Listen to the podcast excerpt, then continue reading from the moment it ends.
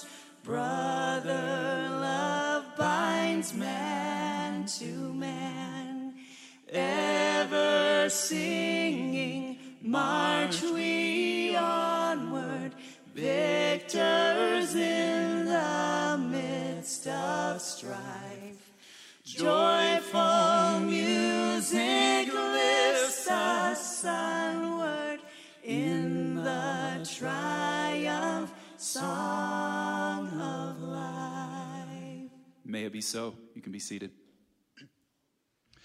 Well, welcome back to church, brothers and sisters. It's good to be here. Yes. Praise God. Well, I have missed you, and I was considering uh, First Thessalonians when Paul writes to uh, that church there that he desired to be with them. He had uh, he was affectionately desirous to be with them and to not only share in their partnership in the gospel, but to share of themselves, to share their lives together. And I've felt that much this past month as I've been away from you all. So I'm glad to see you here. If you're visiting with us, you are welcome here as well, and we're thankful for you. We've been praying for you. We'll continue to pray for you as you engage in worship with us today. If you have any questions, please let us know how we can serve you. You can email the church info at dscabq.com, or you can come down front after the service. There'll be a pastor or two down here. We'd love to meet you and talk to you. And there's also a bunch of people around you that would love to meet you and talk to you um, at, at a distance with, with mask on, but they would still love to meet you. You're surrounded by Christians. So if you have any questions about Jesus or the Bible, there's plenty of people to ask. So you can pick, pick your adventure there of how you uh, engage with the body through email or come down front or just turn and greet somebody next to you. We'd love to serve you in any way we can. Well, as I read from Psalm 98 earlier, all of creation is called upon to make a joyful noise before God, for our Savior and Creator has come to restore His creation. Our sin wrecked creation, and Christ's coming was the beginning of the restoration. Christ brings joy to the world by bringing light where there is darkness, by bringing growth where there is decay, by bringing blessing where there is curse. And we, uh, along with all creation, want to respond in praise, and particularly in this season of Advent, we respond in praise uh, for the person and work of Jesus. It's because of Christ and his redeeming, restoring work that we can even go now to the Father boldly before his throne and ask for his help. So let's pray together. God of love, open the hearts and minds of many this Christmas time to the good and saving news of Jesus Christ. That all whose lives are insecure or empty, aimless, or without foundation, may they find in the one born at Bethlehem all that they need today and much more besides. We ask that for this whole gathering, for this body that you would build us up for your name's sake. Amen. Let us stand and continue to consider our Savior come.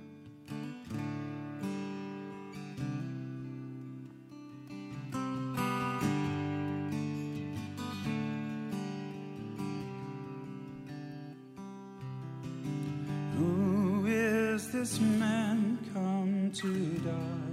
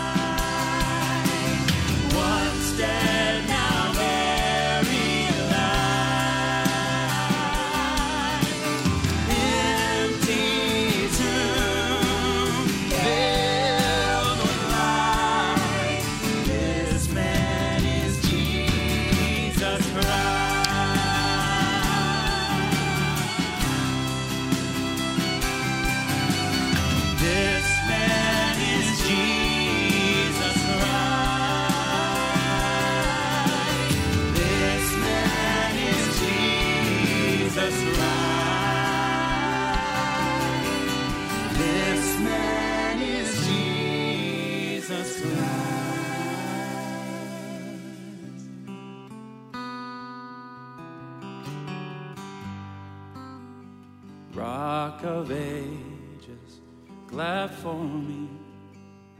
Let me hide myself in thee. Let the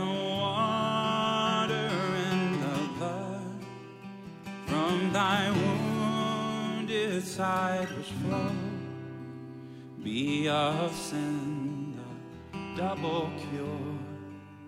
Save from wrath and make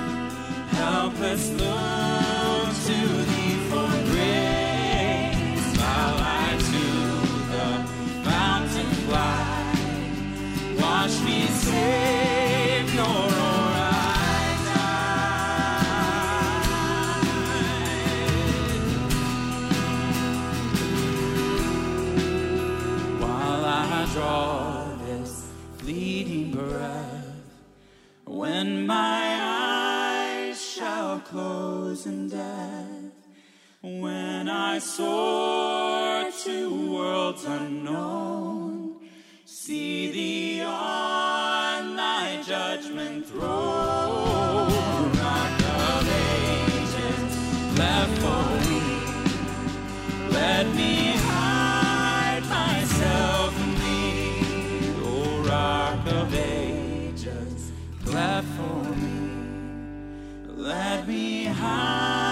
Myself that's your hope, say amen. Amen. You can be seated.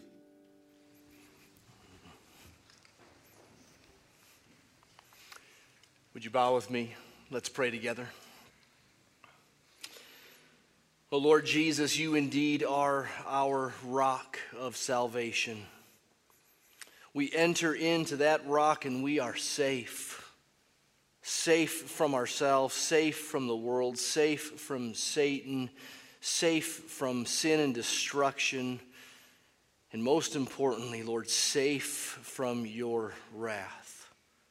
We thank you for grace, the double cure, saved from wrath and making us pure.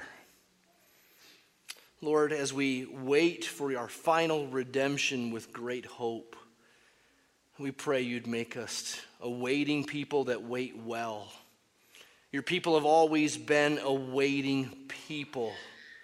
From Israel in slavery in the book of Exodus, awaiting your redemption, to the days of awaiting a king that later came in David or in the days of the great prophets as they elevated the expectations and, and the hope and the anticipation swelled as they awaited the Savior. Lord, we thank you for the privilege of standing on this side of your first coming. We don't wait like those who came before. We don't wait like Simeon and Anna in the temple who longed to see with their own eyes the flesh of the Lord Jesus. You have come. You are our rock. You've died, you're raised, you're risen on high and ascended to the right hand, the throne of God. You rule over all. And yet we're still awaiting people, waiting for more, waiting for your return. And we think of 1 Peter 1 which encourages us to set our hope fully on the grace that's to be revealed at your coming. Set our hope fully on that. Oh Lord, we're so prone to set our hope significantly on so many other things. Keep us from setting our hope on a vaccine. Keep us from setting our hope on an election or the next president or the same president. Lord, keep us from setting our hope on a decent economy or our job in 2021, our plans in the year 2021. Lord, may we not set our hope even on the very best of things, our marriages, our kids. May we set our hope fully on the grace that's to be revealed, glorious grace, when Jesus comes again. May that be enough for us, Lord. May that get us through. Lord, may we be a happy, hopeful, and enduring people by your grace, for your glory, and for our good. Amen. Let us stand and continue our longing, our hoping together. Oh, come, oh, come, Emmanuel,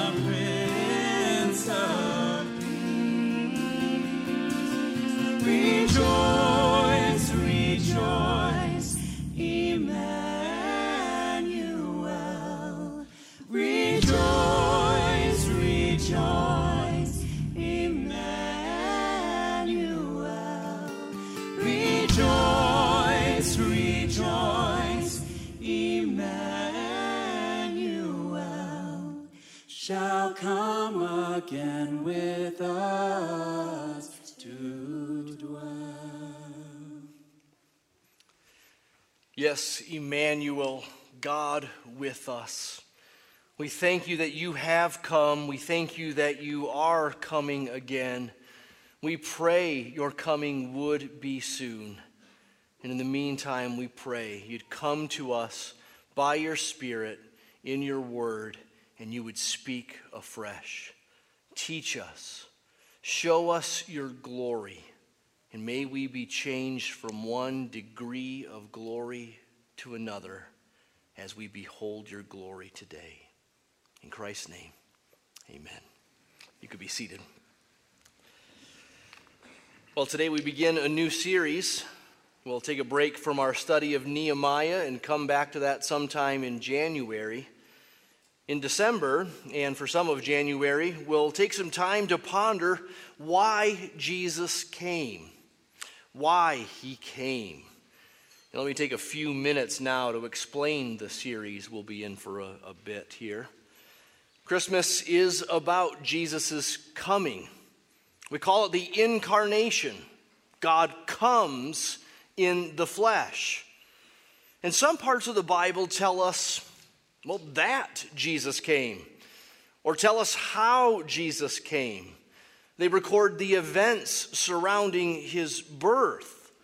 We think of the star and the visit of the Magi or the shepherds or even the angels. We think of the manger scene. And these are far from unimportant. These events are magnificent and they often occupy our time and consideration in the month of December. But they're not alone. There are also parts of the Bible that explain to us why Jesus came. And often they're stated quite explicitly. And that really is the crux of the issue, isn't it? Why he came. Not just that he came or how he came or the events the events surrounding his coming, but why he came and why it matters. It's possible at Christmas time to merely celebrate the season or to merely celebrate a sentiment merriness, joy, peace, family, gift giving. But that's not enough. And better, but still not enough, would be to concentrate, to think on, to get excited and celebrate Jesus and his coming. But Christians are to celebrate, not least at Christmas, all that Jesus is, all that he says, all that he represents, all that he holds forth and promises. We cannot have a truncated Christ. We cannot buffet what we like about him. We can't, well, he can't be divided. He won't be divided. He's a whole, unlike any of us. We are, well, we're whole. I was talking to my family recently about this, about the simplicity of God's attributes. Simplicity. It doesn't mean he's simple, it means he's a whole. Everything he does, he does all in. And we're not like that. Our minds are over here, our bodies are here, we're half hearted about this or that. God is all in. He's a whole. Jesus is whole. And so you take the whole Jesus or you reject the whole Jesus. So part of celebrating why he came, uh, part of celebrating the whole Jesus, rather, is to celebrate why he came. And more specifically for our purposes this year, is to celebrate what he said about why he came. So that's our series. Over the next several weeks, we'll look at the eight or so times where Jesus explicitly told us why he came. We'll go straight to the horse's mouth. What did Jesus say about why he came? Well, in Mark 1, he says he came to preach good news. And in Luke 5, he says he came to call sinners not the righteous to repentance. In Matthew 10, he says that he came not to bring peace, but a sword. And in Matthew 20, he says that he came not to be served, but to serve and give his life as a ransom. Well, I won't go through all these statements now. That's what's ahead of us in weeks to come. You get the gist of them right, all, right away. These are purpose statements, these are Jesus' own mission statements. Now, on the one hand, this won't feel very Christmassy, at least some of these won't because these purpose statements aren't just about his birth. But on the other hand, hopefully we'll see over these upcoming weeks that these purpose statements really dial us into the essence of Christmas, the essence of his coming. Why did he come? What did he say about why he came? There's one more thing I want to talk about before we get into our passage this week. And it's that Jesus is utterly unique when he talks in this way that he came to do this or that. If you've been a Christian for a while and you're used to the Bible, you may not be shocked by it, but when Jesus says, I have come to fill in the blank, the first thing that should strike us is that no one talks that way. No one can talk that way. His coming implies that there's some place he came from, which means this is no ordinary birth that we're talking about. There was something before the birth. He came. And he says elsewhere, I came from heaven, or I came from my Father. So that phrase, I have come, implies pre existence. He was on the other side of the womb. That's utterly unique. And when he says, I have come to, followed by a, a purpose statement, well, that implies purpose and predetermined purpose. So, so two P's to help you out pre existence and purpose. At best, we mere mortals can talk in terms of our own personal self discovery about who we are and what we should do with our lives. So I might say, I've come to see that God has made me a preacher. Not a very good preacher, but I can't think of anything else to do, and so I'll do this, right? Somehow that's, uh, for some of us, that's our self discovery. Others might say, uh, I can see now that everything in my life has led up to this point of me being president of the United States. Well, that's self discovery. That's good. But Jesus speaks of his pre existence and his predetermined purposes when he says, I have come to. That's not only utterly unique, it is radical. It should be controversial. It's a fork in the road. Either you chalk up this guy to the likes of those who say they've come from an alien planet to destroy this one, or you take him for his word. You take him for what he claims, and that he's glorious and utterly unique and worthy of our faith and our worship. Okay, all that just sets up our series over the next several weeks. Now, on to our passage for this week. It's Matthew 5. Matthew 5, if you have a Bible. And here, Jesus says in short that he came not to do away with the Old Testament, but to fulfill it. Here's what he says in verse 17 Do not think that I have come to abolish the law or the prophets. I've not come to abolish them, but to fulfill them. For truly, I say to you, until heaven and earth pass away, not an iota, not a dot will pass from the law until all is accomplished. Therefore, whoever relaxes one of the least of these commandments and teaches others to do the same will be called least in the kingdom of heaven. But whoever does them and teaches them will be called great in the kingdom of heaven.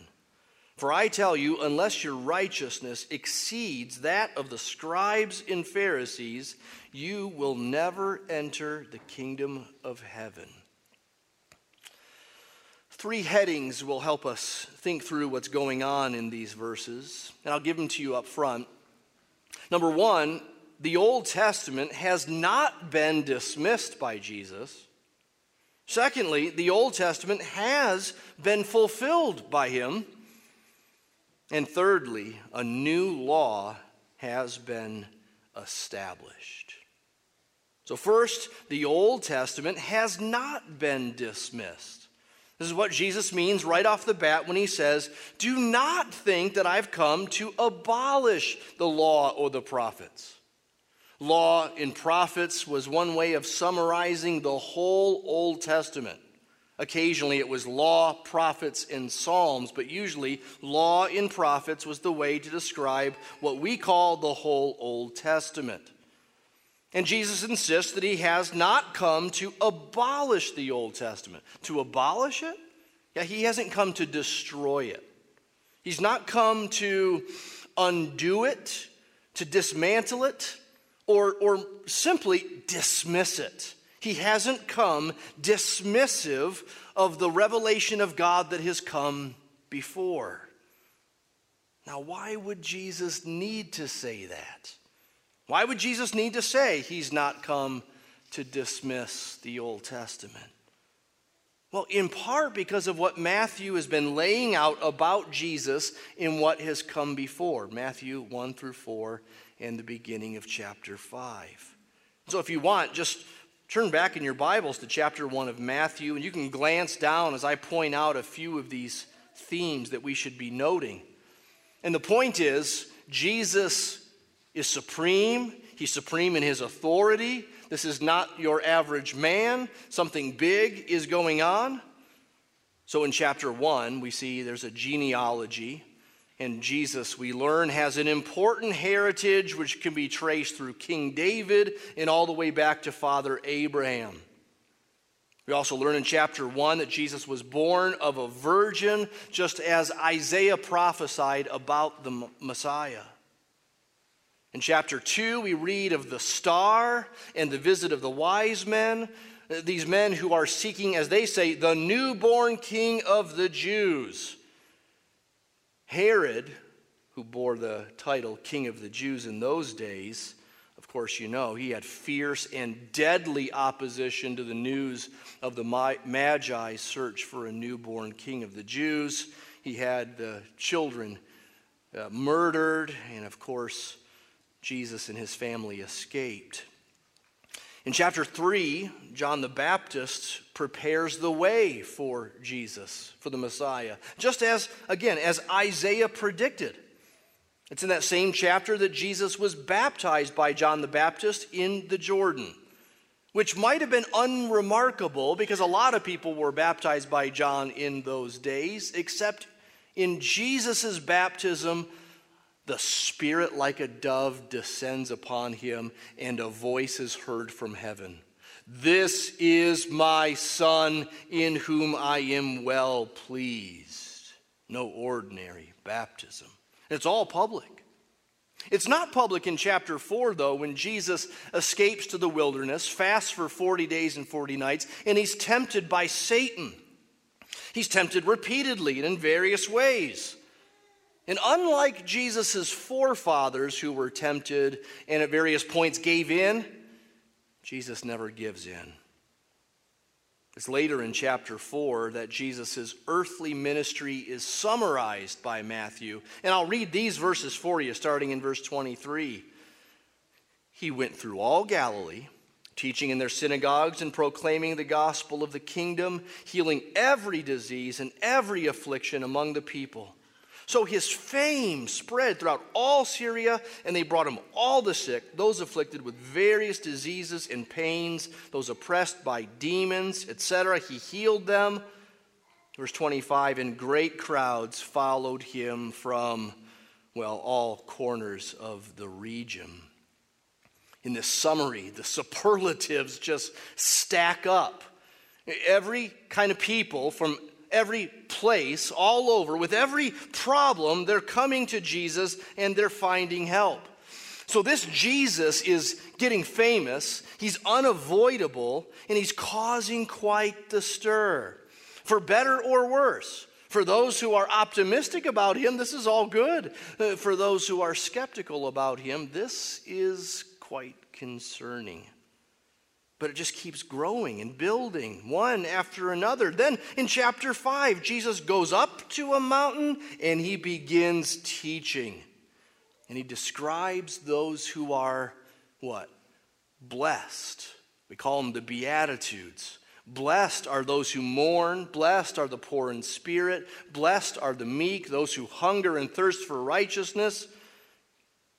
Now, prophets of the Old Testament often described those who were blessed and those who were cursed.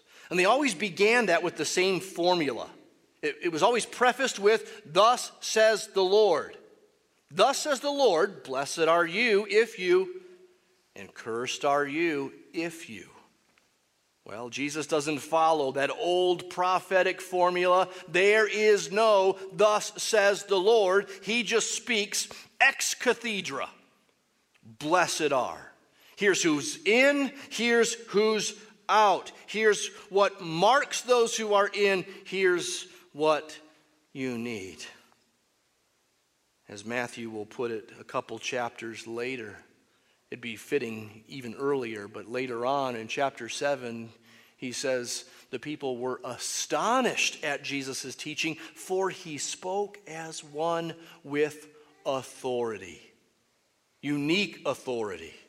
Divine authority. No one talked like this before. No one had done the things that Jesus did. It was all very new. It was controversial. And so the question arises Where'd this guy come from?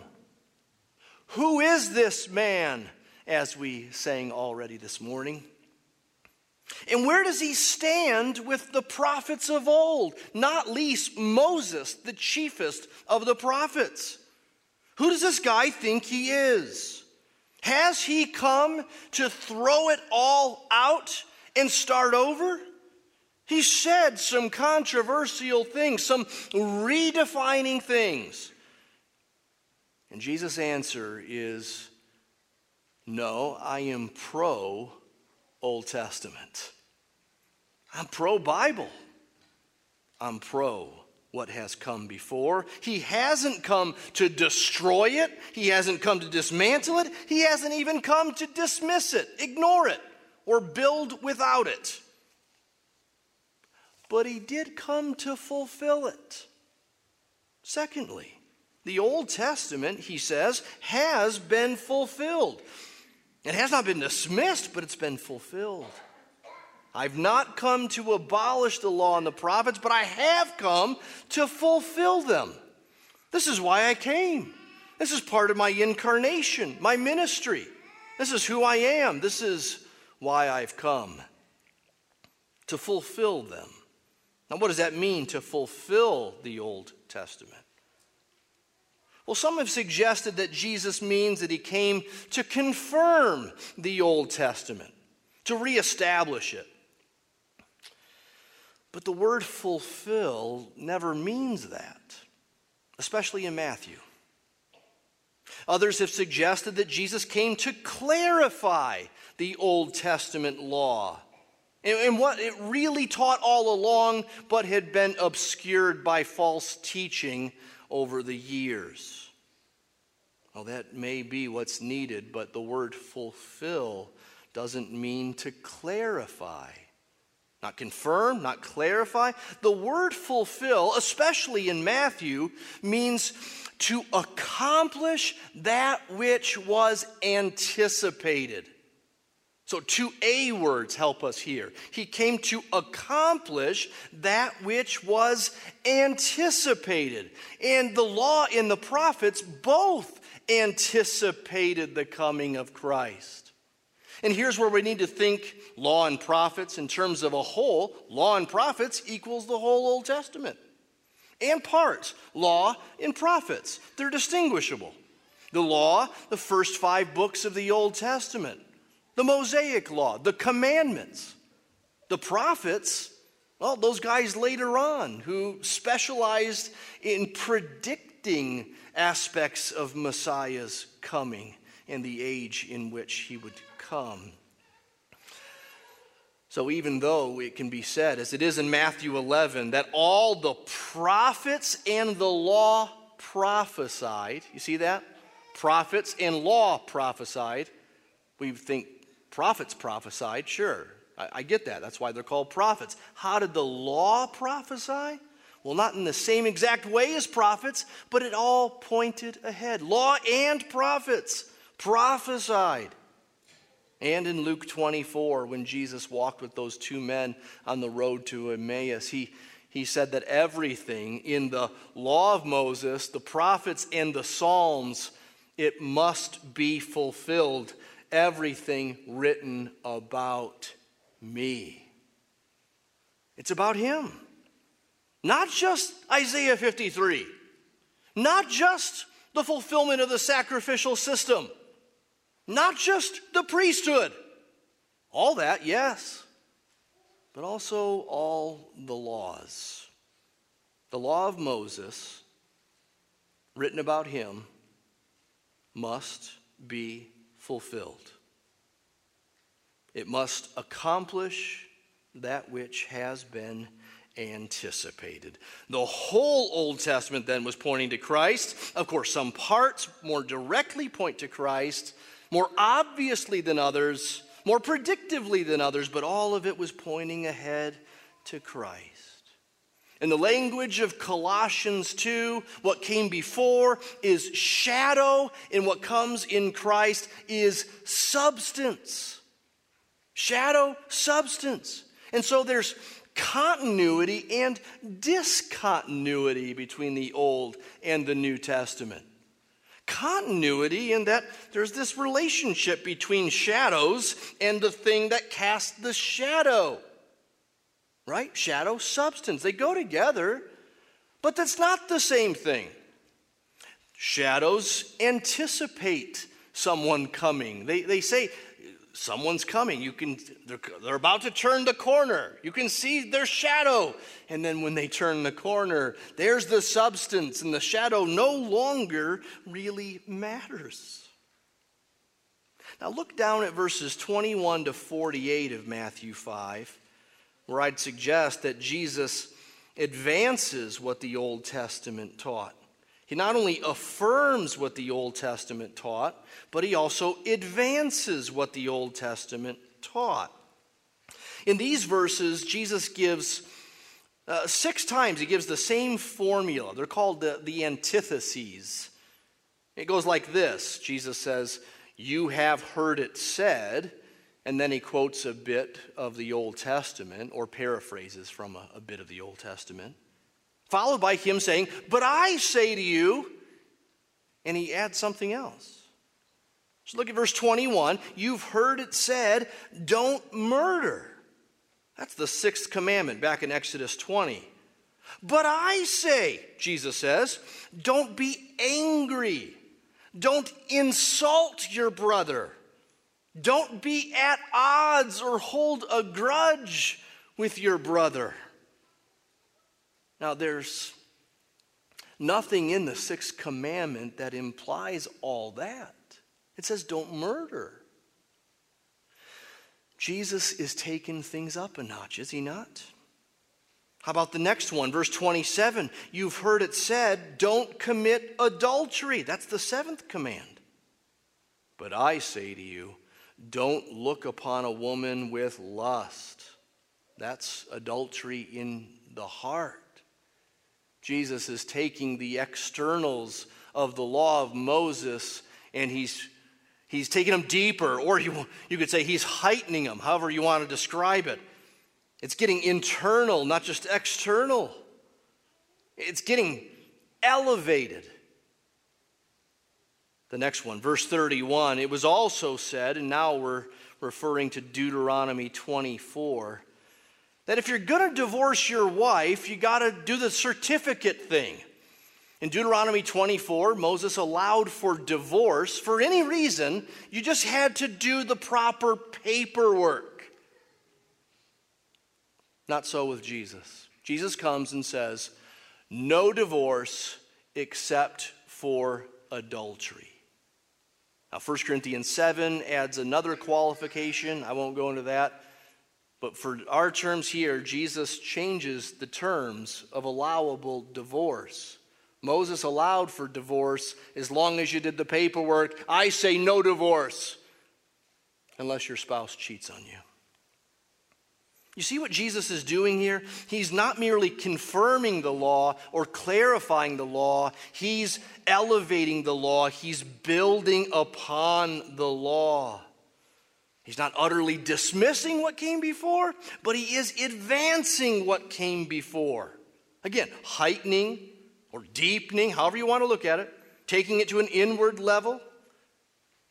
Now, I don't have time to go through the rest of these six, uh, these six antitheses. I, have mentioned three of them, and uh, I'd suggest that the other three are doing the, the exact same thing, even though some of them might be paraphrasing from the Old Testament instead of directly quoting from the Old Testament. But the same thing is going on. Jesus affirms the Old Testament, but he advances it. He's not starting from scratch. He is one in perfect alignment with all of God's revelation that came before, but neither is he rubber stamping what came before. As he puts it in verse 18. See that? For truly I say to you, and do you see that unique authority there? For truly I say to you, until heaven and earth pass away. Not an iota, not a dot. Or as the King James puts it, not a jot or tittle. That is, not the smallest letter in an alphabet and not the smallest mark of the pen that would distinguish between letters of an alphabet. None of that of the Old Testament. So, neither the big parts, neither the whole nor the small, None of it will pass away, Jesus says, until all is accomplished. And it's not yet fully accomplished. It is being accomplished. Much has been accomplished, especially from, from the vantage point that we stand in, and this side of the cross and resurrection. Yes, much has already been accomplished, but much is still being accomplished and will be accomplished until one day heaven and earth pass away, the end of the age. And until then, there will be an ongoing relevance for the Old Testament even in this era since Christ came. There'll be an ongoing relevance for the Old Testament, especially as we understand it as fulfillment in Christ and accomplished by Christ. Christ stands upon the Old Testament, but he stands head and shoulders above it. That's what he was doing in verses 21 to 48, advancing it, and that's what he's getting at in verse 20. Look at verse 20. For I tell you, unless your righteousness exceeds that of the scribes and Pharisees, you will never enter the kingdom of heaven. Scribes and Pharisees were famous for their scrupulous keeping of the Old Testament law. Of course, they had their hypocrisies and their inconsistencies, but they were undeniably committed, rigid law keepers and keepers of the old law. Of course, that's all they had. They wouldn't know to call it old, they called it the law. And we need a greater righteousness than theirs if we'll enter the kingdom of heaven. Yes, but not by simply trying harder and playing according to their old rules, but by adopting a, dare we say, a new playbook Christ's playbook, his rules, and by depending upon a better covenant than they had back then. Covenant, law goes together. Content of laws may overlap, right? Murder's wrong in the old, murder's wrong in the new. But now it's all funneled through and identified with Christ in an unprecedented Copernican revolution kind of way. You see, while the Old Testament laws had their purpose in their time, again, they were divine laws, they couldn't get to the heart of things. They couldn't empower. They instructed and instructed fiercely, but they couldn't make. They couldn't change. But the grace that Jesus came to bring and the new covenant that he brings is one not only of forgiveness, but transformation. It gets to the heart of things. Which leads, thirdly, to this a new law has been established. A new law. And if you're a note taker, you might want to add by a new lawgiver. It's a new law, a new lawgiver. That's Christ. He's not a law explainer, he's not a law reminder, he's not a law clarifier, he's not a law expert, he's a law giver. Matthew's been going to great lengths. I haven't shown it to you, but he was going to great lengths in Matthew 1 through 4 to show that Jesus is a new and greater Moses. There are all these Exodus motifs that he keeps using and sort of showing that Jesus is the new and better Moses. And Moses was that first lawgiver, he was that Old Testament preeminent prophet but Jesus comes and he is the final and ultimate lawgiver. He is the one who brings a better covenant. And so that law, as Hebrews 10 says, was just a shadow of good things to come. And those good things are all encapsulated with Christ. A new covenant, he's a new mediator, a new priest, a new lawgiver, and he has a new law. Jesus is not just a law adder and that he adds laws. That would be spectacular. I mean, you can move from he's an expert on the law and he gets it right. No one was talking like that in Jesus' day. Unparalleled. The gall. Two, well, he gets it right and he says, here's what it is. And he adds to what has come before. He heightens, he deepens, he internalizes. He says it's all fulfilled in him. He is the embodiment of everything that came before. And this changes everything. It changes the language, even of old commands. As far as the ethic of the command, that remains. What do you call it now? Well, how about this? Galatians 6 2, there Paul says, Bear one another's burdens and so fulfill the law of Christ. Bearing one another's burdens, that's nothing new. That was expected in Old Testament days. Yeah, but now it's all bundled up in Christ. It's under His name, it's under His banner. It's the law of Christ.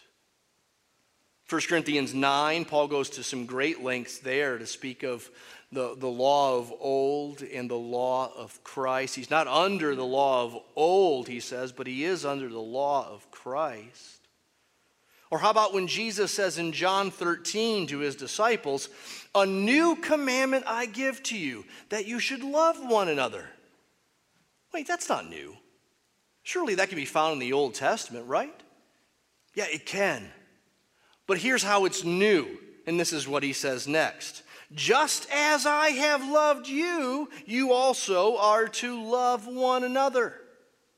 The ethic of old, love one another, now in Christ, intensified, renewed, enlarged, and pinned to his love, his death and resurrection as the mark of love and the, new definition and motivation of love.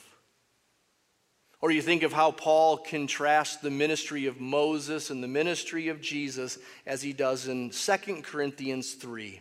I'll just paraphrase it. You can read it later on your own. He goes to great lengths there to talk about what we had with the Mosaic law and that covenant, well, it, it was all intended to show us our need for a Savior. So Paul calls it a ministry of death, a ministry of condemnation. He, he points out that the law was written where?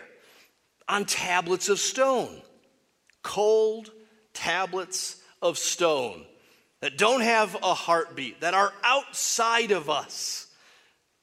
Now, in Christ, though, the Spirit within us, there's a, a law written on our hearts. God not only commands and commands in lofty terms, but now in Christ, He also provides. Isn't that good news? Augustine prayed, Lord, grant what you will. Uh, sorry, command what you will and grant what you command. Command whatever you will, lofty as it is, but grant what you command. Lord, provide what we need. This is the promise of the new covenant. Not just a Savior, not just a lawgiver, but also a performance provider, if we could put it that way. Now, we've been in some thick and deep waters today. Uh, we're often thick around here, but, but this is some thick stuff. Theologians through the years have said that this issue, how the old and the new relate, is one of the hardest issues in the whole Bible. In this passage is the crux. This is the passage. You got to know what's going on here. So oh, you might be thinking, okay, what was that, 45 minutes or so on this topic? How long? Really, what's the point? Does it really change anything? What's the street value, you might ask? Where's the Christmas in all this? Well, it's there. It's there. It, the good news is that he came to fulfill the law.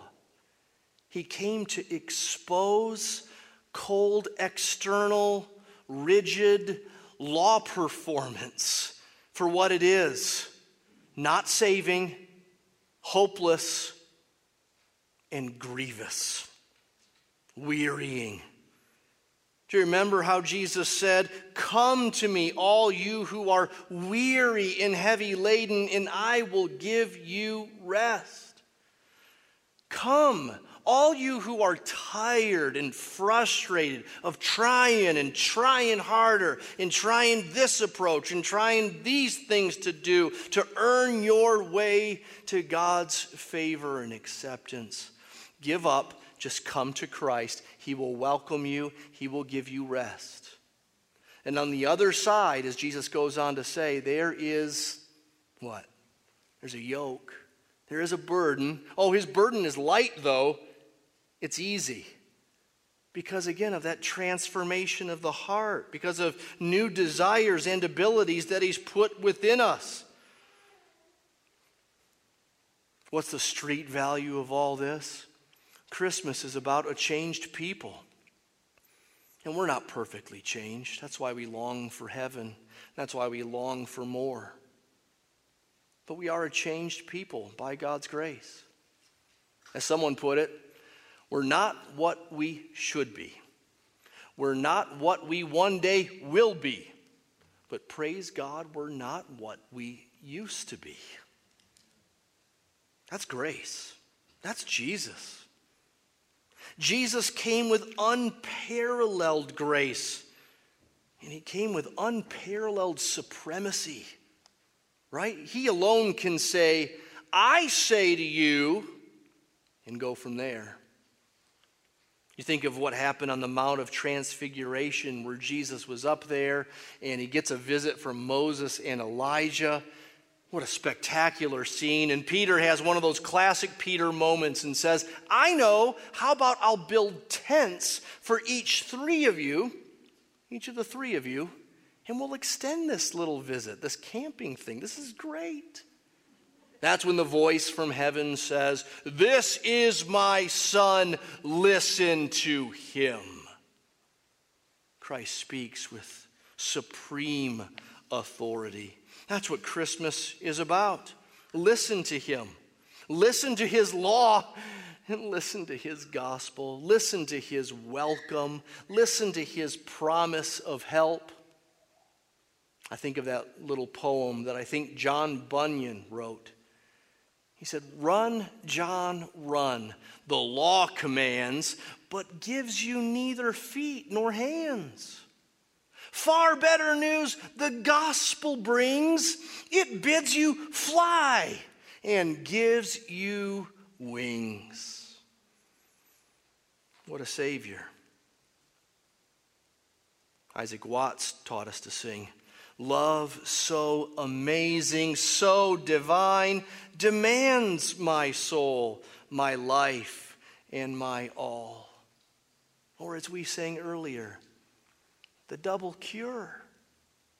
The gospel is the double cure, saved from wrath and making me pure. What a gospel it is.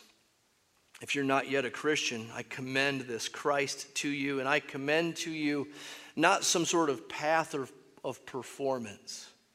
You see, all the stuff we're talking about is in light of the forgiveness that comes with this free welcome that Jesus extends to you, weary sinner. You see, Matthew's story goes on from here and culminates with a death and resurrection, with a cross and with an empty tomb. And there's nothing else in Jesus' teaching that'll do us any good if we don't understand that. That's the interpretive key. That's the way in the cross and resurrection. Jesus told us, and Matthew records it the cross is a ransom, a payment for many a payment for our sin, a payment for all those who would ever believe and trust that this is their hope. Once you put your hope in that, well, there's a double cure waiting for you. And for you, non Christian, who are frustrated and annoyed with you know, external religion, conformity, obeying the rules, and that being the sum total of a religion, well, Jesus joins with you in loathing that. He didn't come for that. He came to provide more than that. He came to provide transformation and he came to provide the power by which that transformation takes place.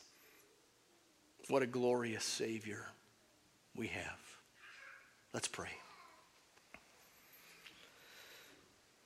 Oh, Lord Jesus, we thank you that you are indeed a complete and supreme Savior and Lord and lawgiver and provider. You are the whole package. And at Christmas, like all year round, we celebrate all that you have come to do, all that you have said you are, all that you have revealed in your word, and all that you have promised, but also all that you have laid out for us to follow. And we want to follow you more. May we follow you more as we behold you better. As we prayed at the beginning of this message, so we pray again that as we behold our Savior, may we be changed from one degree of glory to another for our good and for your glory. Amen. Let us stand and respond.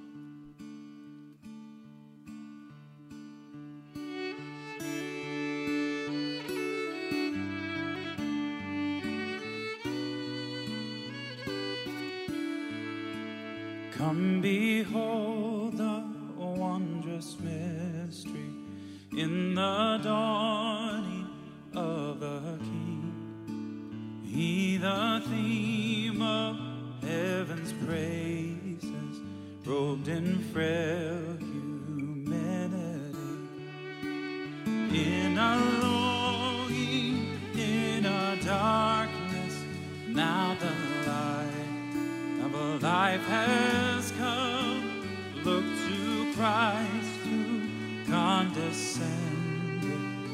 took on flesh to ransom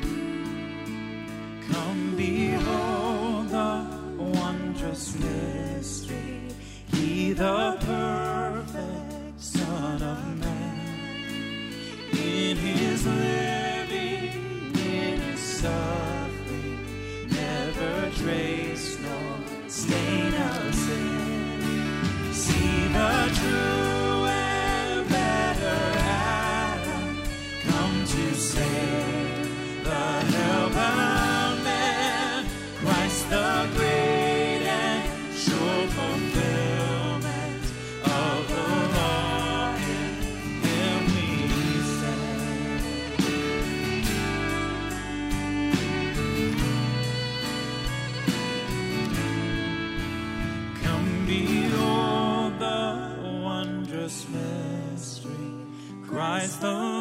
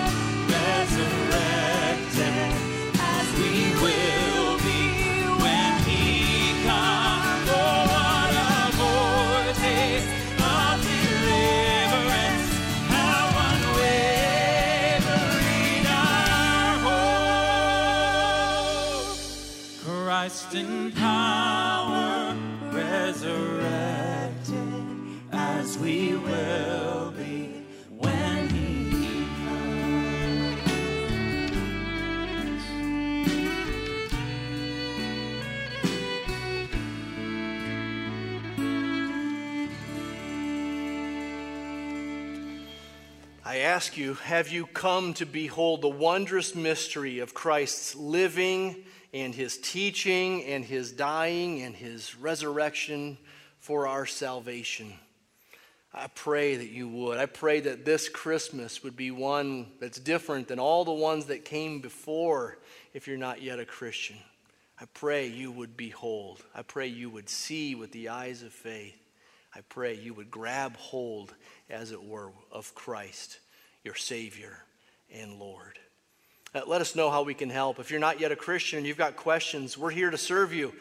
Uh, we weren't Christians at one time. We've all gone through this, you could say, metamorphosis of, uh, of our souls and uh, of our perspective of things. And so we want to help you through that if uh, you're on the other side of things so far.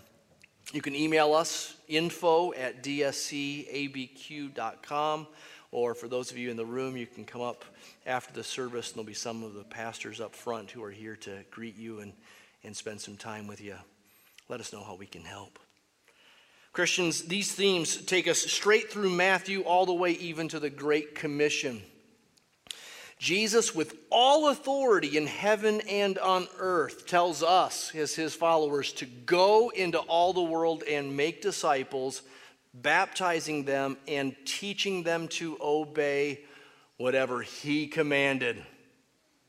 And lo, he is with you always in that endeavor, even to the end of the age. So, in this Advent season, where it's always good and important and, and timely for us to speak of Christ to those who don't yet know him, well, let's not, uh, let's not cop out in a age of COVID, difficult as it is to share Christ or even invite someone to come along to church in these days, let's not miss out because uh, souls have not changed in their need for a Savior just because COVID's around. In fact, in some ways, they need a Savior all the more, and they might be all the more ripe for the plucking if God would use us. And uh, our simple invitation to the gospel or our simple invitation to come to a, a church service sometime in the month of December. I close with the words of the benediction of 1 Thessalonians. Now may the God of peace himself sanctify you completely, and may our whole spirit and soul and body be kept blameless at the coming of our Lord Jesus Christ. He who calls you is faithful, he will surely do it. Amen.